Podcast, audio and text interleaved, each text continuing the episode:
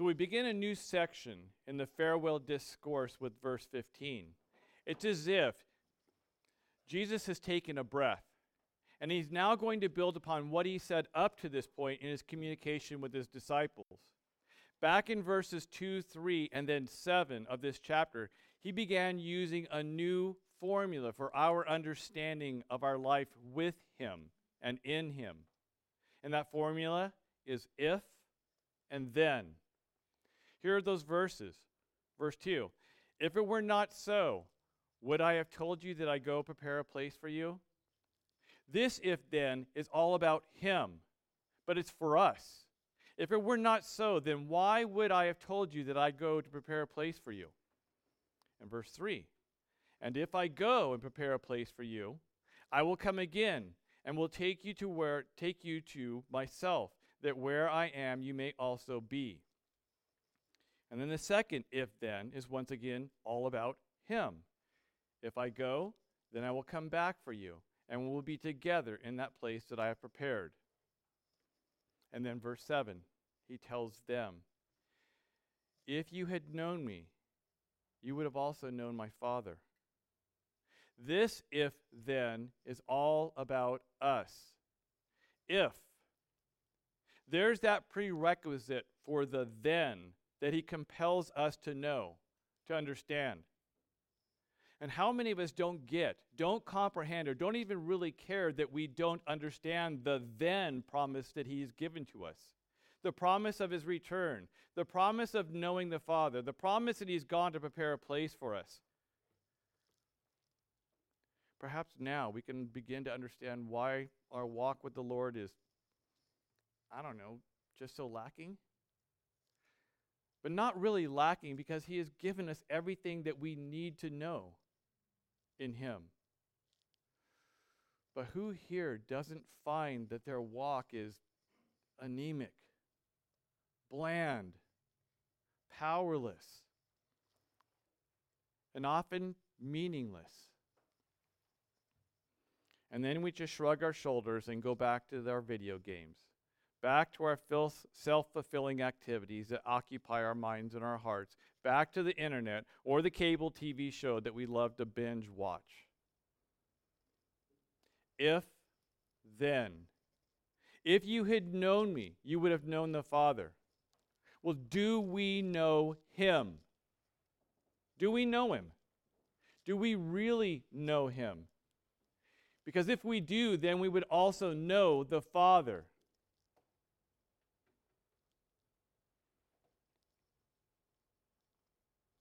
It's been said that the journey of a thousand miles begins with one step. And the retrieving of the life given us in Christ by Christ begins with admission.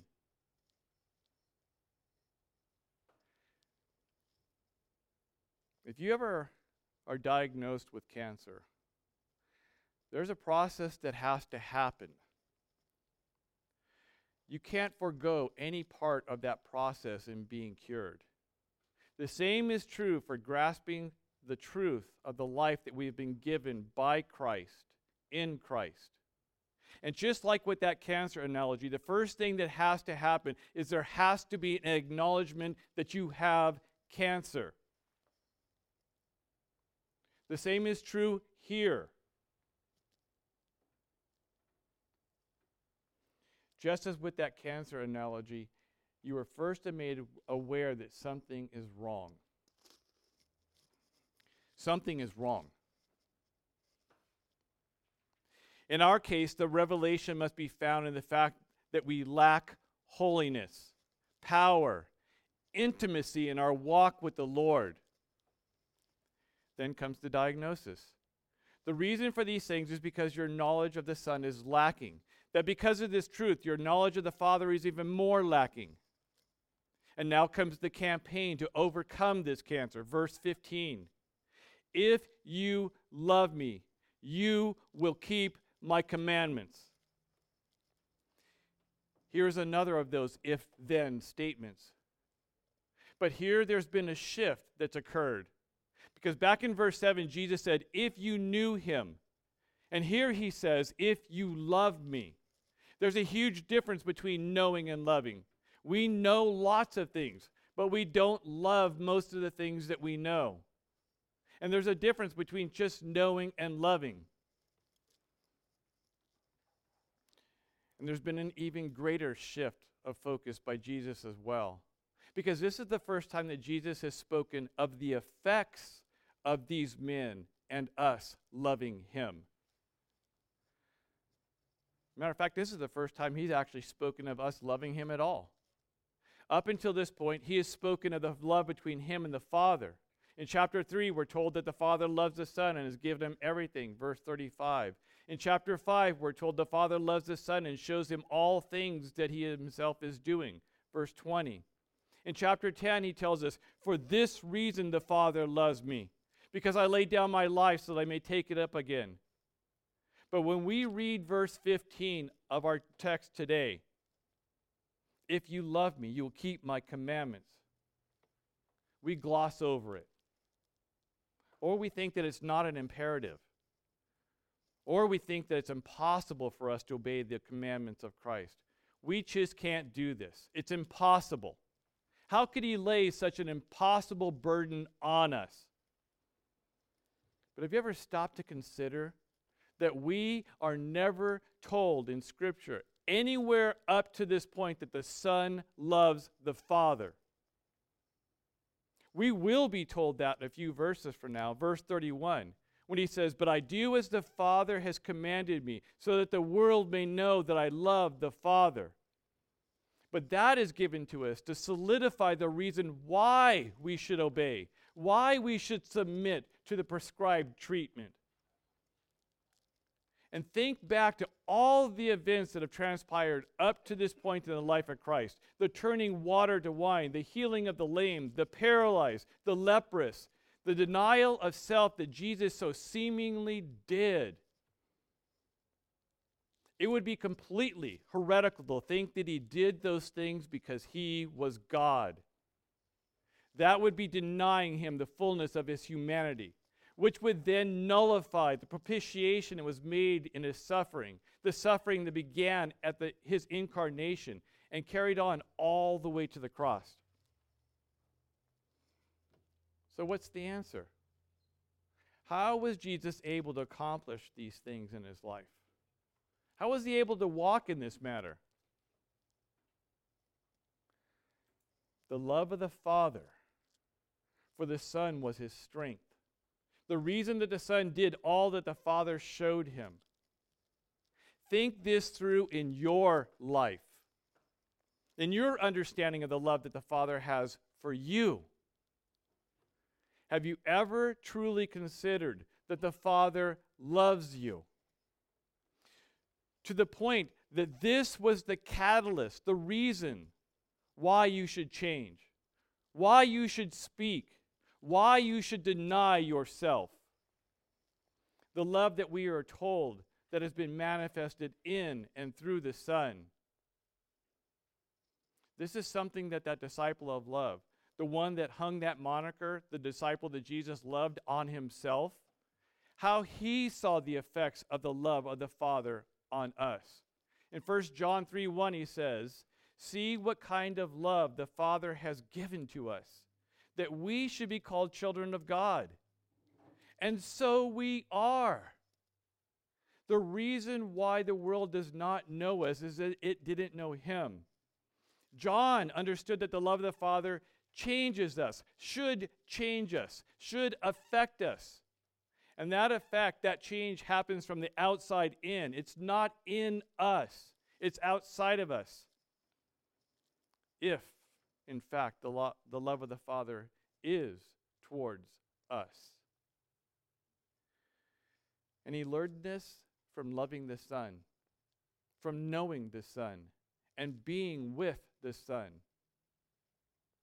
Back in chapter 8, when Jesus was confronted by the religious leaders, those that had that relationship with God, he told them, If God were your father, you would love me, for I proceeded forth and have come from God. For I have not even come on my own initiative, but he sent me.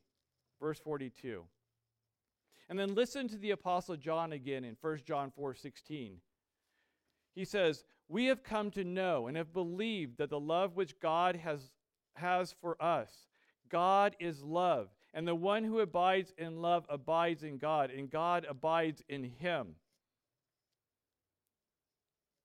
Do we know this truth as John did? Do we know this power in our lives? And you think that there isn't a cancer among you? The love of the Father has placed us, has placed us in the most exalted of positions that of being his son. And position comes with power. So, what exactly does the love of God do for us? What should we expect, can expect from this love of the Father? Well, listen to Jesus as he was praying to his Father. He's going to do this in chapter 17, but listen to his prayer for us. He says, I don't ask for these only, but also for those who will believe in me through their word, that they may be all be one, just as you, Father, are in me, and I in you, that they also may be in us, so that the world may believe that you have sent me. The glory that you have given me, I have given them, that they may be one, even as you, as we are one. I in them, you in me, that they may become perfectly one, so that the world may know that you sent me and loved me, or loved them, even as you loved me. Loved them, them as you loved me. Father, I desire that they also, whom you have given me, may be with me where I am, to see my glory that you have given me because you loved me before the foundation of the world. O righteous Father, even though the world doesn't know you, I know you, and these know that you have sent me. I have made known to them your name, and I will continue to make it known, that the love with which you have loved me may be in them, and I in them Are these truths not shocking? When you examine yourself and know how foul you really are, how sinful you really are, does it not shock you to realize that the prayer of Christ is is the reality that we live in if we are in him. His glory is our glory.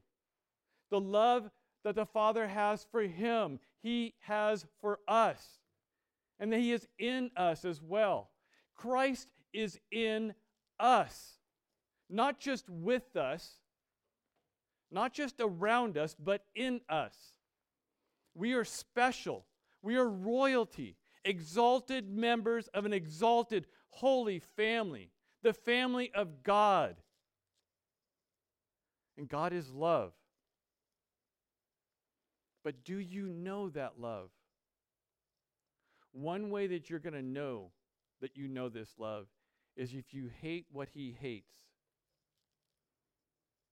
Do you hate what God hates? Not just dislike. He doesn't just dislike things, he, he hates them. Do you even know what he hates? Well, God hates the wicked.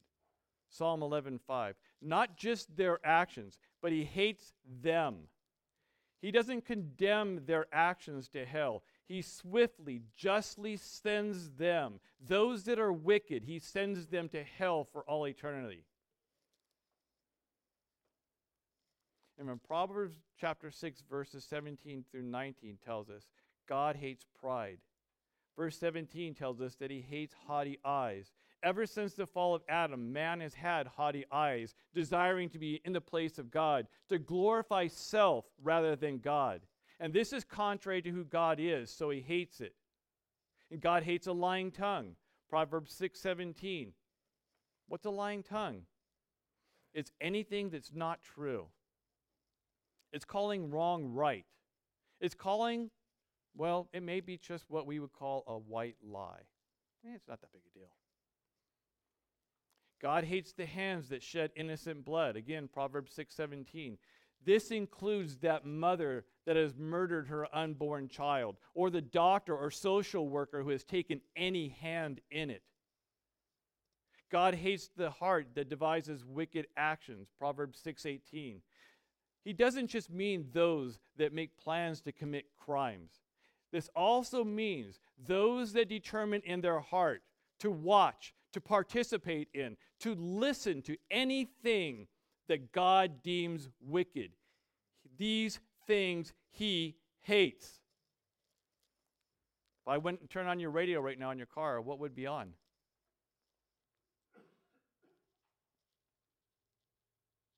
God hates feet that makes haste to run to evil. Again, Proverbs 6:18. This is the person who can't wait to go watch, to go do, to go participate in those things that God abhors. And God hates a false witness that breathes out lies. Proverbs 6:19. And that includes little sister Susie, who's in charge of the prayer team, who is more than willing to pass along whatever juicy little tidbits of gossip that she can. And finally, God hates a sowing of discord among brothers. Proverbs 6:19. Don't mistake that because there are going to be times within the church that there's going to be division and division is sometimes necessary because of sin, but that's not what is meant here. The sowing of discord among believers can be best seen by undermining gospel unity, the gospel truth within the body. Well, how can that happen?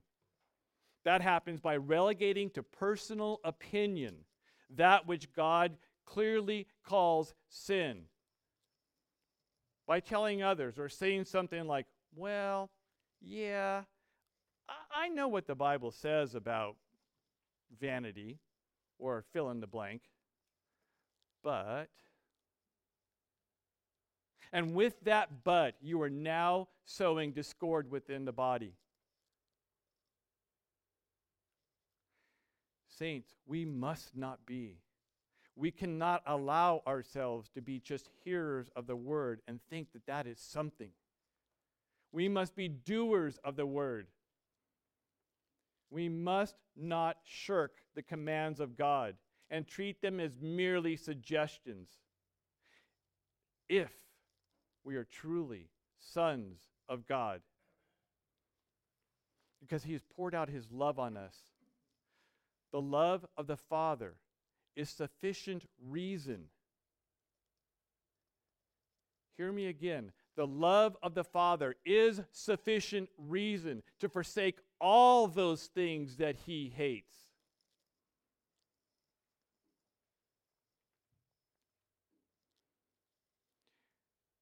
And Christ has given us his glory, his love. And because of this truth, we know that the love that the Father loved him with is in us. Isn't that amazing? But wait, there's more. Look at verses 16 and 17. And I will ask the Father, and he will give you another advocate to be with you forever, the Spirit of truth. The world can't receive him because it neither sees him nor knows him. But you do know him, for he abides with you and will be in you. In verse 16, we're introduced to, that, to a person, to the person that the ESV has rendered as another advocate. Other translations have that title rendered as helper or counselor or comforter. And the reason that this is different, because we have different renderings, is because there's no single word in the English language that means what Jesus actually said. What he said is that he is sending another paraclete, one that will be with you forever.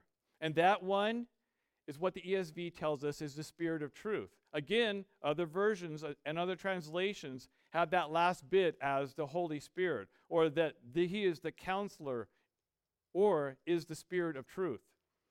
Again, the reason for the difference is that our language is limited and can't, in one word, encompass the fullness that was meant in the title Paraclete. And the title Paraclete is only used five times in all of the Bible. And all five times are used by John. Four of them in, his, in the Gospel, and once in his epistle. And because of that, it's really hard for translators to nail down what the full meaning of that title is.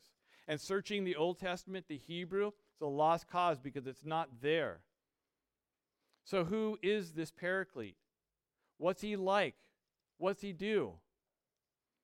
Because the paraclete, the promise of the paraclete, is paramount in the life of the believer.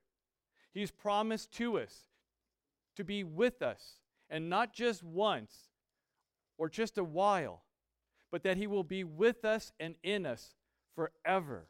That's verse 16.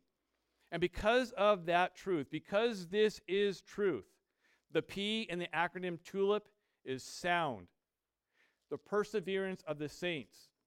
Since the Paraclete is with us forever as a gift from the Father and the Son, we can rest assured that we are secure in the love of God forever.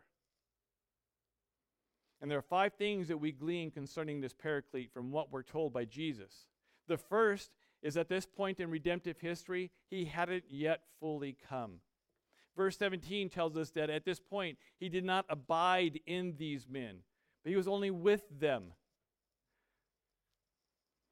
By this, though, we can know that he's already active because he's fulfilling his ministry and letting these men know that Jesus is Lord. And later in chapter 16, Jesus tell us, tells us, Nevertheless, I tell you the truth. It's to your advantage that I go away. For if I do not go, the Helper, the Paraclete, will not come to you.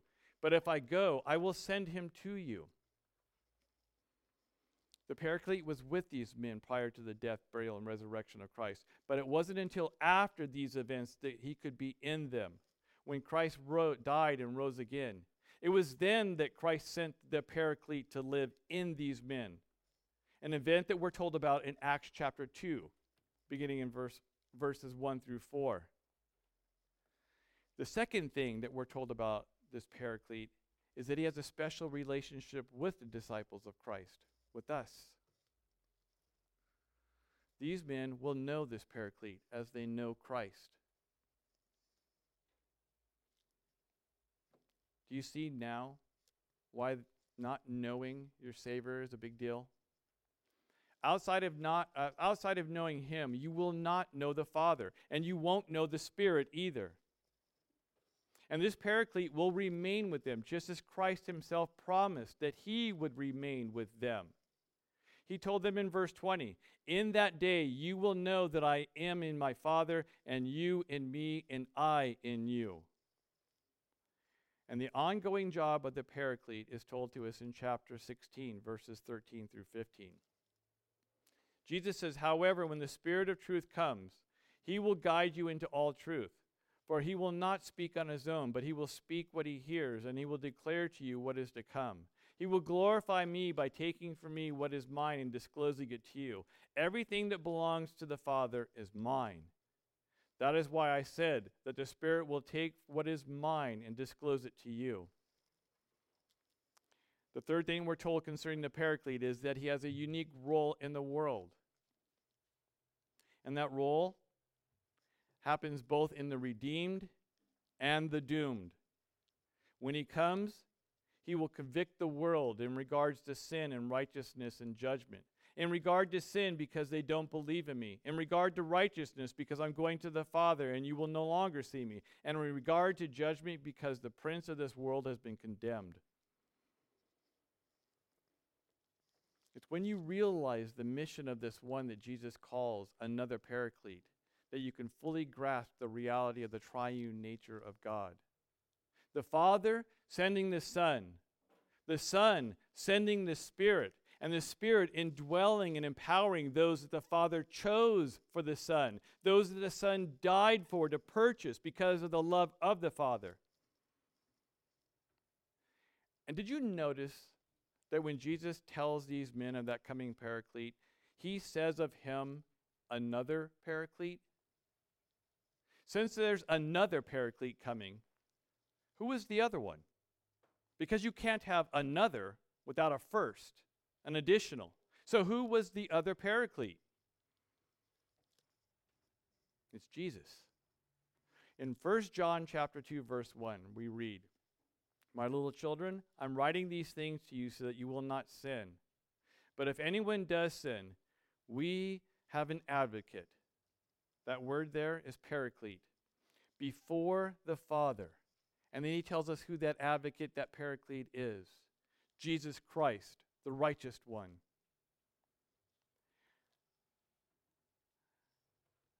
And you can't obey? You have the original advocate who shed his blood for you, who lived a perfect life as proof that it is possible to obey, who has given himself for you and is standing beside his Father on your behalf. And you've been given another advocate, an advocate who is with you and is in you, and you still think it's impossible to obey. Or is it just that you don't know? We must always be about reforming ourselves. Because there is no one in this whole world who has ever lied to you more than you. You must continually examine yourself. Live introspectively. Don't think that you are okay because you think that you're okay. Ask yourself Does this glorify God? Will this bring glory to Him? Will this draw me closer to Him? You can't go on living thinking that the way you were when you walked in here today was right, is right. The way that others live is right. The world is proof that in most cases it's not.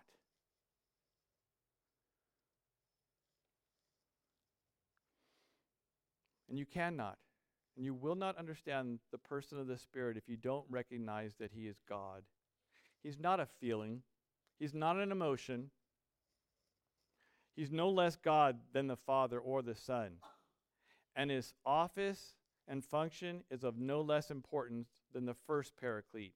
For outside of Him, no one will be regenerated, no one will be reborn. No one will profess with their mouths and believe in their hearts that Jesus is Lord and no one will understand or be convicted of convicted by the scriptures. And then we're told by the word of God that all sin can be forgiven. All sin with one exception. That should give us a clue as how important this second paraclete is. And this all comes from the book of Matthew, chapter 12, beginning in verse 22. Let me set the stage. Because Jesus has just, and his disciples have just left a synagogue where he healed the man with a withered hand. That caused the religious leaders to get all up in a dander because he worked on the Sabbath. And then he heads out from there, where many followed him. And within that crowd were many who were diseased, oppressed, and afflicted. And we're told that he healed them all. And within that group, there were those that opposed Jesus. And they said that he was able to do this work to heal because of the power of the devil. And then in verse 31, Jesus says, Therefore I tell you, every sin and blasphemy will be forgiven people, but the blasphemy against the Spirit will not be forgiven. And whoever speaks a word against the Son of Man will be forgiven, but whoever speaks against the Holy Spirit will not be forgiven, either in this age or the age to come. So, what is the blasphemy of the Holy Spirit? Is this something that we can do? To understand what this is, we need to understand what that word blasphemy means. Because Jesus was accused of blasphemy because he called God his Father. So, what's blasphemy? Blasphemy is defiant irreverence. Think about those two words defiant. I am not going to do what you tell me to do. I'm not going to listen to you. You're not the boss of me. I will do it my way, thank you very much. And irreverence. Irreverence means to think little of, it means to talk trash about, or to besmirch a person's character. It's also irreverent to bring shame upon your parents because of the way you act or dress. So, what did Jesus mean by blaspheming of the Holy Spirit? Well, what had just happened? the work of God by God had been assigned to being a work of the devil.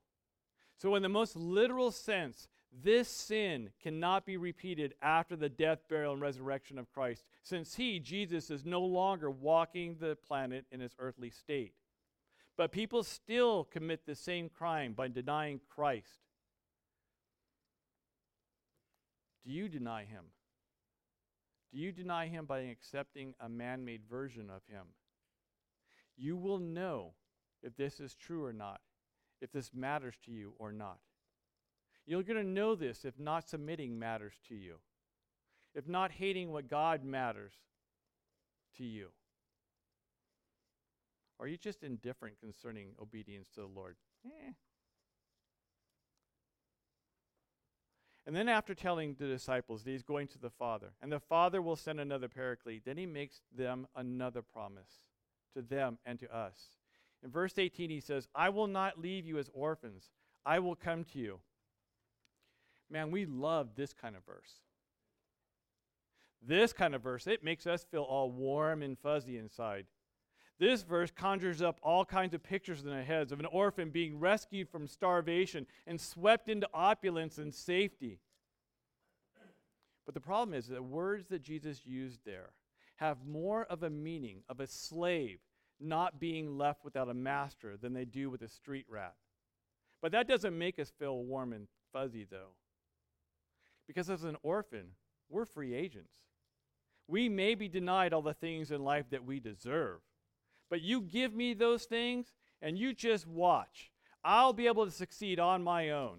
Once I have those things, once I'm no longer an orphan, once I get all those things that I deserve, then, then I'm going to want more. Then we demand better things, more food, an easier life. After all, we're us. But a slave without a master? That doesn't resonate within our hearts and with our minds. A slave without a master was helpless. They had no meaning, no purpose.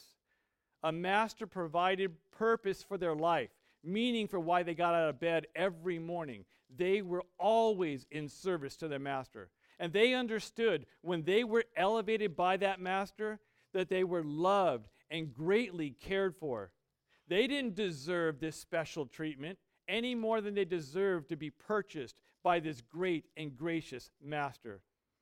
And when they were given a spare set of clothes, that was a supreme gift from the master. The mindset of a slave was never for themselves, but always for their master. They were never self centered. And I'm not sure if you've noticed something from this section of Scripture, the one with all these promises that Jesus has made to his disciples. They are all self centered, and they are not centered on us. Read this section of Scripture. Underline how many times Jesus refers to himself, commands things, gives promises, all based upon him.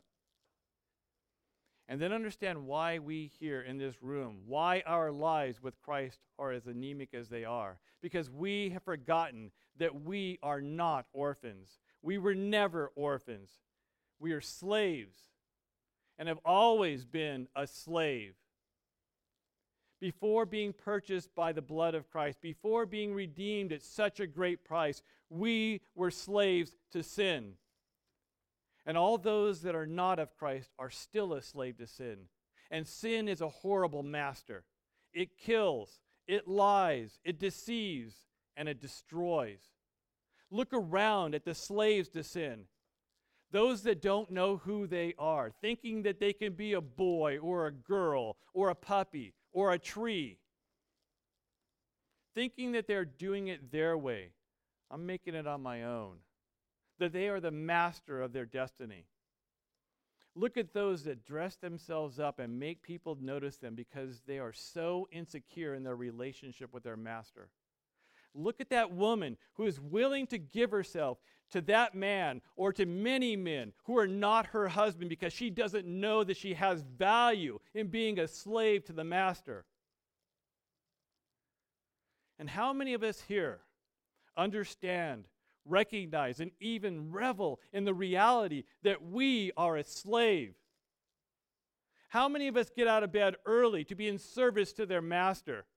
knowing that we have been redeemed by him, purchased off the auction block by his blood, and knowing that every day that we are given here is a gift from him. And knowing that with all that we do, that we are to be in service to him. How many of us here just live selfishly? I'm not going to get up. Why should I get up? To pray? To bring in communion with the Master? How many of us get up to an alarm clock angry because we have to go to work? Not that we get to go to work. I hate my boss, my work, that stupid computer, stupid phone system. Or how many of us piddle away our free time? I just wish there was something to do. I know. I'll cruise the internet or I'll watch an inane TV show.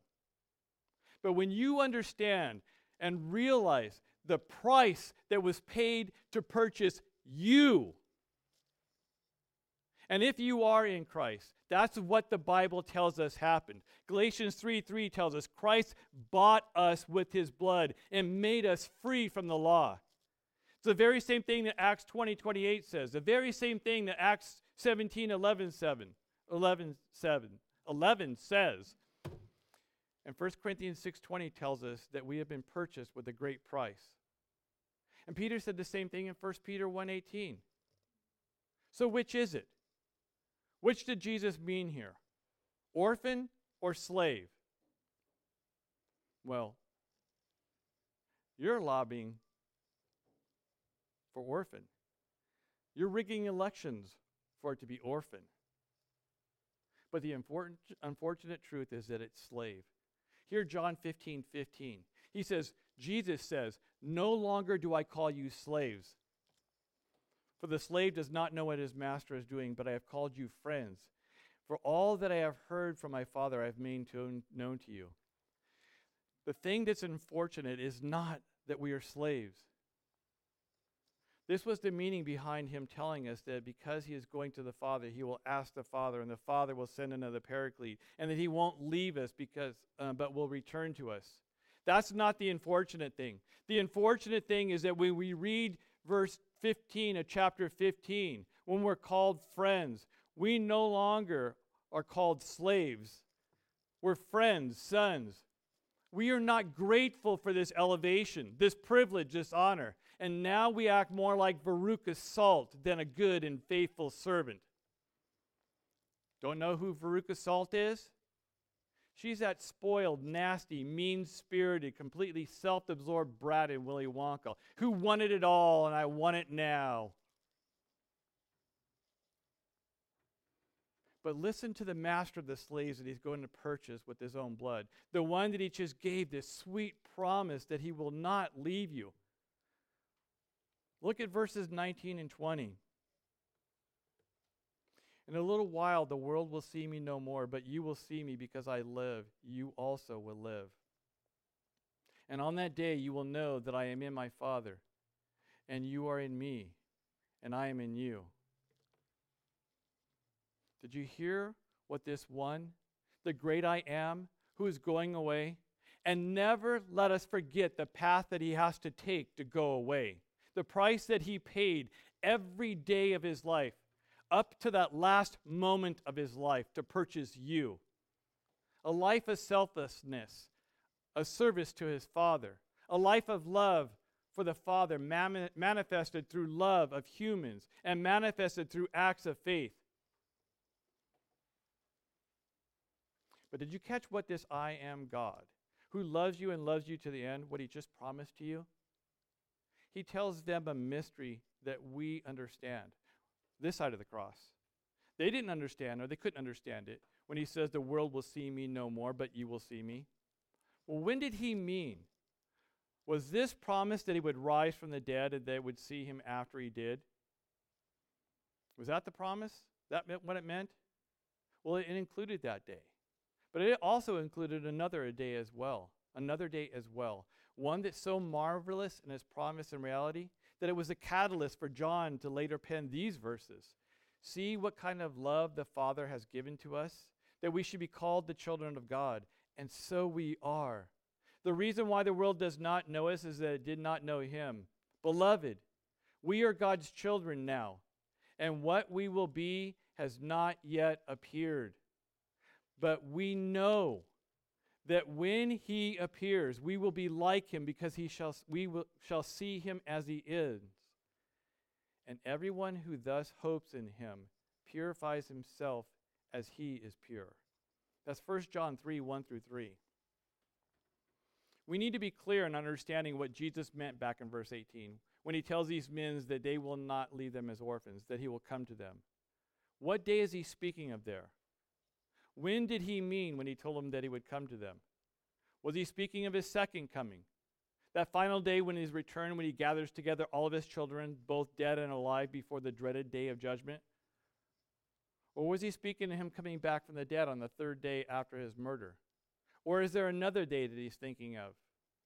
Well, from out of our text today, we're given clues as to what day he meant. And what we're to understand is that the answer to the question, which day he meant, is yes, all of them. In verse 20, we're told that on that day that they would know that he is in the Father and that they are in him and that he is in them. And that day is a specific day. And it speaks directly to the third day, the day of his resurrection, the day that he would manifest himself to them in his eternal resurrected eternal body.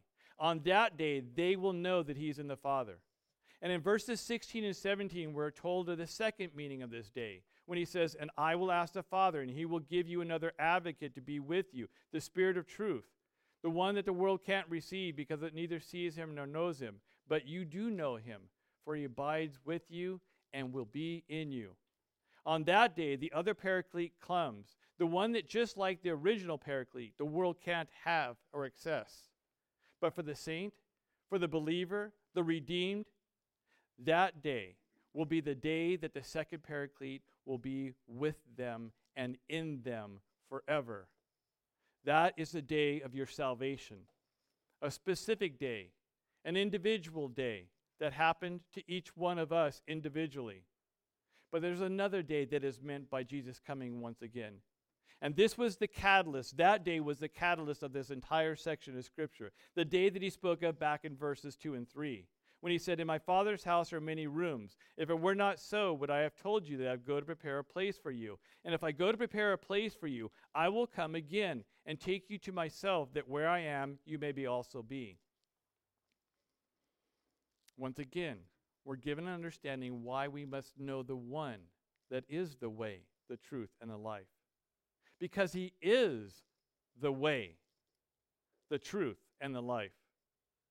And then he ends this section of Scripture telling us what he means by life, what he meant by life. Because all men have life. Would you agree that you guys are all alive right now? But not all men really live. What is it that he meant when he said that he is the life? This seems to be the theme from the book of John. He began the gospel with this reality in John chapter 1 verse 4. He said, "In him was life and the and he was the life was the light of men. Chapter 6, he said, I am the bread of life. Whoever comes to me shall never hunger. And then in chapter 10, we're told more of this life, what he meant by it, when he was speaking once again of being the way to the Father. When he says that he is the gate to the sheepfold. In verse 10, he tells them, The thief comes only to steal and kill and destroy. I came that they may have life and have it abundantly. And then in this chapter, he tells us that he is life. Verse 6. And there he gives us a clue as to what he means by life. He tells us that no one comes to the Father except through him. So, how do we know if we're truly alive? What is the litmus test for this new life that is found in Christ? That is the opposite of the life that the thief that comes to steal, kill, and destroy gives that is found only in the Father. That evidence, the proof, is found in verse 21. You might want to underline it. Whoever has my commandments and keeps them is the one who loves me. The one who loves me will be loved by my Father, and I will love him and reveal myself to him. Jesus begins this statement concerning life with that term, whoever, once again. The same term that he used back in verse 12 when he said, Whoever believes in him will do the same works that I do. And he used the same term in chapter 6, verse 35. Whoever believes in me will never thirst. Whoever believes in me out of his heart will flow, uh, will flow rivers of living water. That's John 7, 38. In John 11, 25, whoever believes in me, though he die, he shall, he shall live. And whoever believes in me will, remain in, will not remain in darkness. John 12, 46. This whoever whoever that is that Jesus is referring to, is the recipient of these promises. They won't die. They will not remain in darkness. They will never spiritually thirst ever again. And out of their heart will flow living water that will manifest, it, manifest itself in greater works accomplished through and in Christ, which is the ministry of reconciliation. And you will know that you're in this group of whoever people through having the commands of Christ, and not just having them, but by obeying them. So, what are the commands of Christ? Well, they're all summed up in the Gospel of John. John 13, 34 through 35. A new command I give you love one another as, you, as I have loved you, so you must love one another. By this, everyone will know that you're my disciple if you love one another. Here in this command, we are to see the importance of this church, not just the Catholic Church. And no, I'm not speaking of the Roman Catholic Church, but the universal, true, and everlasting church. Jesus was speaking about you loving your church, the people that you have covenanted with, the people that were specifically chosen, predestined, preordained to be covenant members of this body. We are to pour into them, to love them, to esteem them, and by this the world will know that you're his. And then John chapter 14, verse 11, he says, Believe me that I am in the Father, and the Father is in me, or else believe on account of the works themselves. Herein is the clarion call to repent and confess, to believe the unbelievable, to acknowledge that the Father is in the Son, and the Son, are, and, and the, who is the original paraclete, is in the Father. And the effect of of obedience in believing that he is in the Father and the Father is in him is given to us in verses 12 through 14. When he says, Whoever believes in me will also do the works that I do. And then he summarizes this with the same promise and truth that he ends our verses with today. If you love me, you will keep my commands. I understand very much that you dislike that I keep bringing these truths up. That you must obey your master. That you are to esteem this body more than others. That you are to do the work of an evangelist, imploring people to be reconciled to Christ. And there's two possible reasons why you hate this. The first is that you're truly not regenerate. You're a poser. You're a spiritual person and you desire to think that you're saved. You enjoy doing the church thing because deep down it makes you feel like you're a really good person. But in reality, when push comes to shove, you really hate that God requires this of you. Why must I be doing the work of an evangelist? Why must I implore others to be reconciled to Christ? Why can't I just work in the kids' wing or clean the bathrooms? Or actually, why can't I just do up, show up and do nothing and just be churched. Well, perhaps I'm just a deacon. That's what I'm called to do, not an evangelist. Have you ever thought of that, David? Have you ever considered, though, that the first Christian to be martyred after Christ himself was a deacon? Not an evangelist by trade, but a deacon and an, not an elder. It was Stephen who boldly proclaimed the gospel, and he was pleading he was pleading to the people that would kill him. Be reconciled to Christ. Acts chapter 7. Perhaps you just hate God. Perhaps your inability to call homosexuals just that is evidence of this truth. Perhaps your desire just to let others be whatever they desire is proof that you hate God. Perhaps you not seeing the slaughter of innocent lives as being murder because you think that having sex outside of marriage is really no big deal. and you surely wouldn't, wouldn't want to be saddled with the inconvenience of the effects of disobeying the commands of God.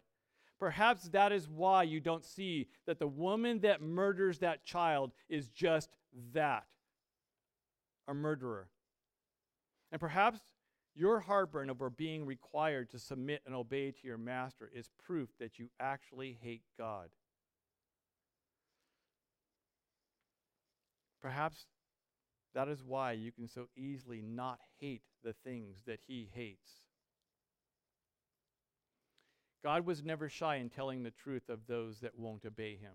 He describes them for us in Romans chapter 1. Those that hate him, those that has given he has given over to a reprobate mind, those who are unwilling and unable to obey this master and commander. This is the first reason that you might hate that I keep bringing these things up.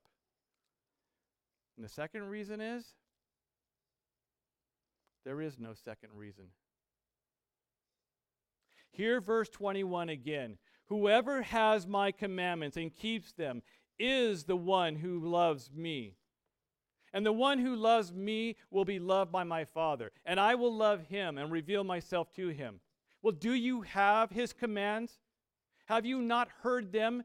Have you not, have you not heard them given to you in these verses? That's the first thing that we're told must happen to be of him. And then the second thing that those that have them is is that you do them. And it is they, those that do them, that love Christ and no other. So what? So maybe I don't love Christ. Big deal, as my grandfather used to say. And just like my grandfather found out on the day that he entered into eternity, it is a big deal. Those that love Christ are those that the Father loves. And it is these that Jesus loves. These are the ones that he died for, that he redeemed, that he loves and loves to the end. And to these he once again promises that he will come back, and on that day he will reveal them, himself to them. And they will see him, and they will be like him. And this is their blessed hope. Is this you? Have you been redeemed? Has the Paraclete come alongside of you and allowed you to see the reality of the majesty of God and the putrid sin that is you? Have you repented, confessed with your mouth, and believed in your heart that Jesus is Lord? Have you obeyed by submitting to, bat- by, to baptism?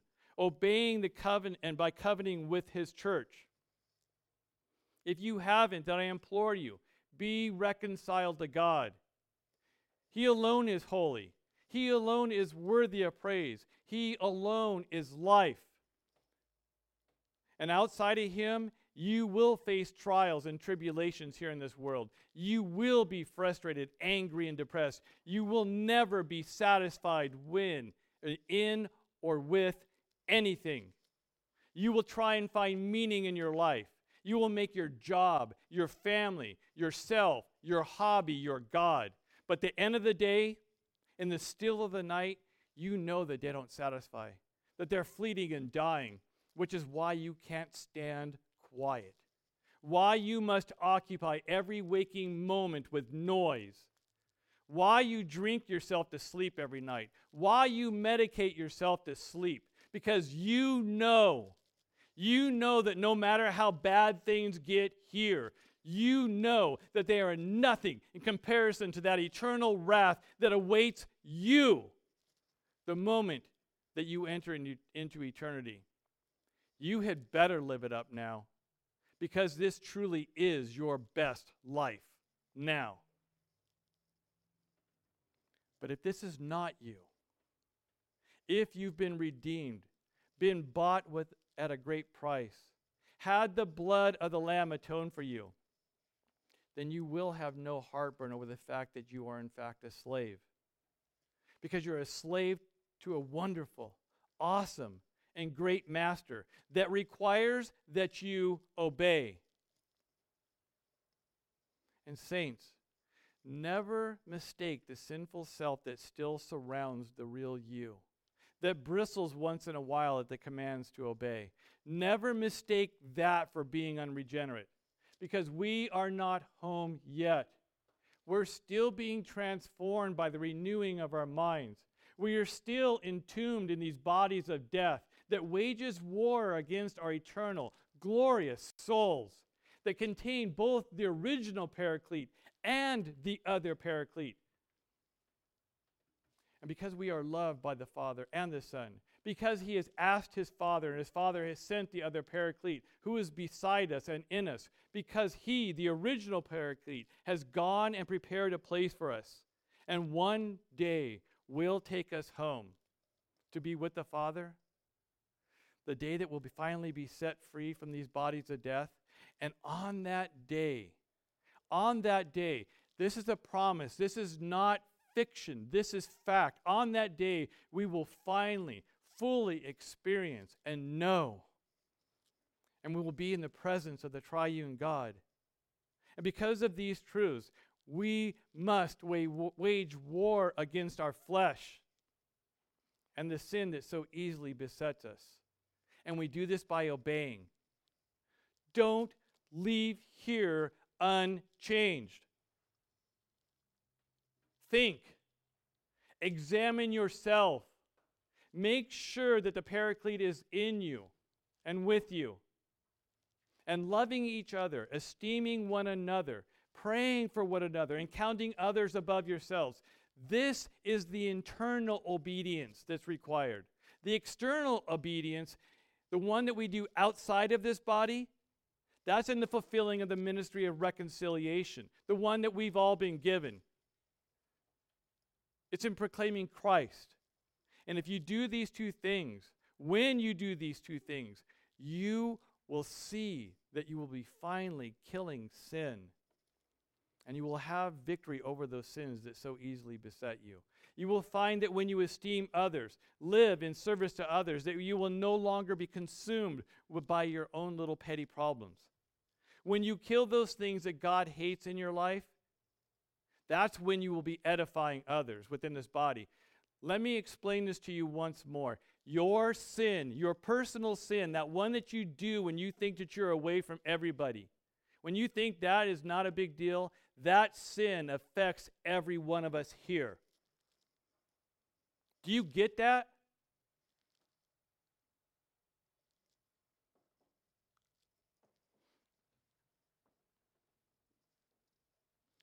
But when you kill that sin, you're providing an example for the rest of this body to follow as you follow your Savior.